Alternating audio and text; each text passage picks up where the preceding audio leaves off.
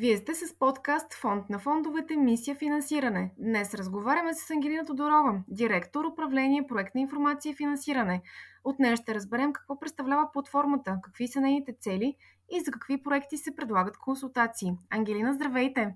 Здравейте! Благодаря за поканата! И аз много благодаря, че се присъединявате към нас. Разкажете повече за управление Проектна информация и финансиране. Каква е дейността?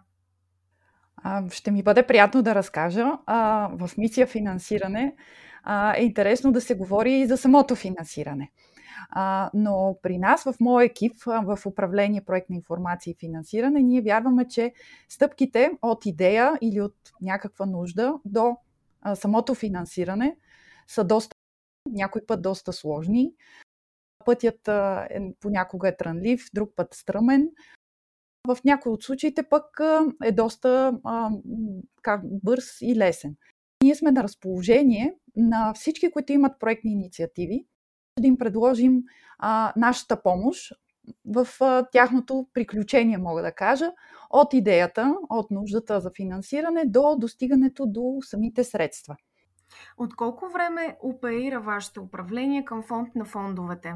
Благодаря, това е чудесен въпрос. две хиляди и шестнадесета година Министерството на финансите подписва меморандум с Европейска инвестиционна банка и а, на практика там установяват а, необходимостта в България да има такива проектни а, координации, информация, а, въобще а, някой, който да свързва инвеститорите с а, тези, които имат проекти.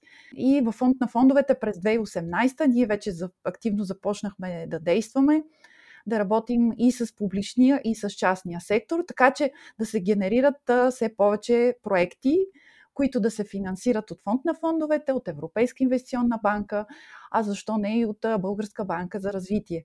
Особеното при нас, разбира се, е, че финансирането не е безвъзмездно, т.е. говорим за финансови инструменти, може да ви звучи сложно, но всъщност това е не безвъзмездна помощ. Това са познатите кредити, например, това също са дяловите инвестиции от фондовете. Това може да бъдат и различни видове гаранции към банковата система, която пък да осигури през техните развити мрежи и клонове възможностите за финансиране. Търсят ли публичните и частните компании такъв тип услуги и какви са техните запитвания? Мога да кажа, че се търсят и въпреки това, може би вече споменах, тези услуги са според търсенето. Тоест, ако някой сам може да се справи, ние много се радваме и го насърчаваме, разбира се, да работи сам или с звено в съответната институция или фирма, което работи с европрограми, европроекти, или пък да си наеме външен консултант. България има чудесен развит консултантски пазар. Тоест, ако пазара сам може да се справи, а, ние се радваме. Установили сме обаче, че има и случаи, в които е трудно да се справиш сам. А, мога да дам пример с малките общини в България. А, натоварени са и а, спрямо европейските проекти им се налага да извършат, казах, серия стъпки, които може да са трудни за тях, било то институционално, било то във връзка с намирането на средства, било то заради достъпа до експертиза, много специфична експертиза, която те имат нужда, например еколози, архитекти. И ние всъщност, освен нашия вътрешен екип, ние сме всъщност четири човека, не нещо голямо, приятелски настроен, мисля, че много така взаимно допълващ се екип.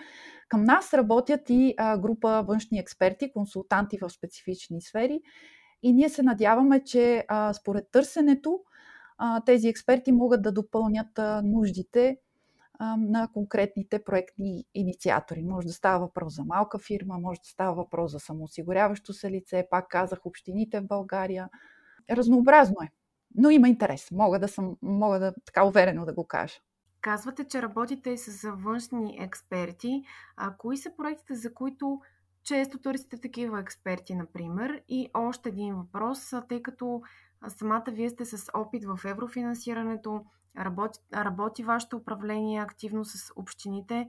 В какво се изразява това сътрудничество по отношение на проектите? За кои проекти, инициативи най-често се обръщат към вас общините и местната власт? Интересен е въпросът. Става въпрос много често за инфраструктурни проекти. малка инфраструктура, нали, не, например, транспортна а, инфраструктура или а, в областта на енергетиката, където проектите са доста по-големи. А, говорим за малка градска инфраструктура, говорим за здравеопазване, образование, социална грижа. Такъв тип проекти, които обаче изискват и, а, и изграждане на определен вид инфраструктура или доставка на специализирано оборудване. В тези случаи ние а, имаме възможност да подпомогнем общините конкретно с а, тези а, допълнителни специалисти, които, а, с, а, които разполагаме. Те са по проект с Европейска инвестиционна банка и Европейския консултантски хъб, който се намира в Люксембург. Те са ни осигурили финансирането за това. Иначе работата с общините, мога да кажа, при нас до голяма степен, тъй като сме малък екип, зависи от двата ни ключови партньора в тази област.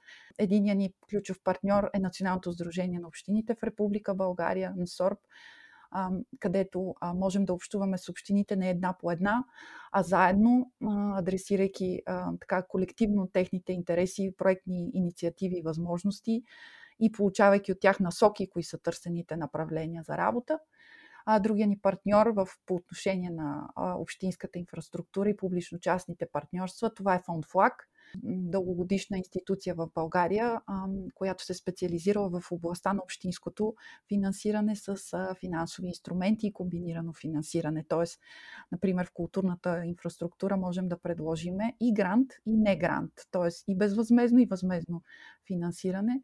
Така че, а, така че проекта до максимално голяма степен а, да бъде според, а, а, според а, разходните пера. Има разходни пера, които не са устойчиви и приходогенериращи.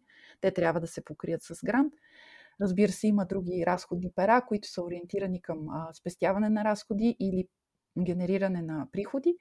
За тези пера ние можем да осигурим а, финансов инструмент. Да ви върна към компаниите, публичните и частните такива. За какъв тип проекти най-често се обръщат към вас? Може да си представите, че откакто през миналата година, март месец, започна ковид деветнайсет, доста неочаквано за всички ни кризата. Тя много бързо се отрази в икономически план. Фирмите и гражданите най-често са ни търсили за помощ във връзка с ковид-кризата. Включително грантовите програми, включително помощта от държавата, мерките на правителството шейсет четирийсет, например, и така нататък. Но трябва да отбележа, че в този момент и Българска банка за развитие и Фонд на фондовете предоставиха на банките гаранционни продукти, които а, мисля, че вече успешно работят повече от година. Преди тази криза бих казала, че най-интензивният ни сегмент са стартъпите. Мога да кажа, че те са любими на екипа ни, защото това са млади хора обикновено, предприемчиви, а, с иновативни идеи, а, с желание да развиват бизнес в България, дори да са учили в чужбина и там да са имали възможности. Те търсят а, възможността за развитие в България.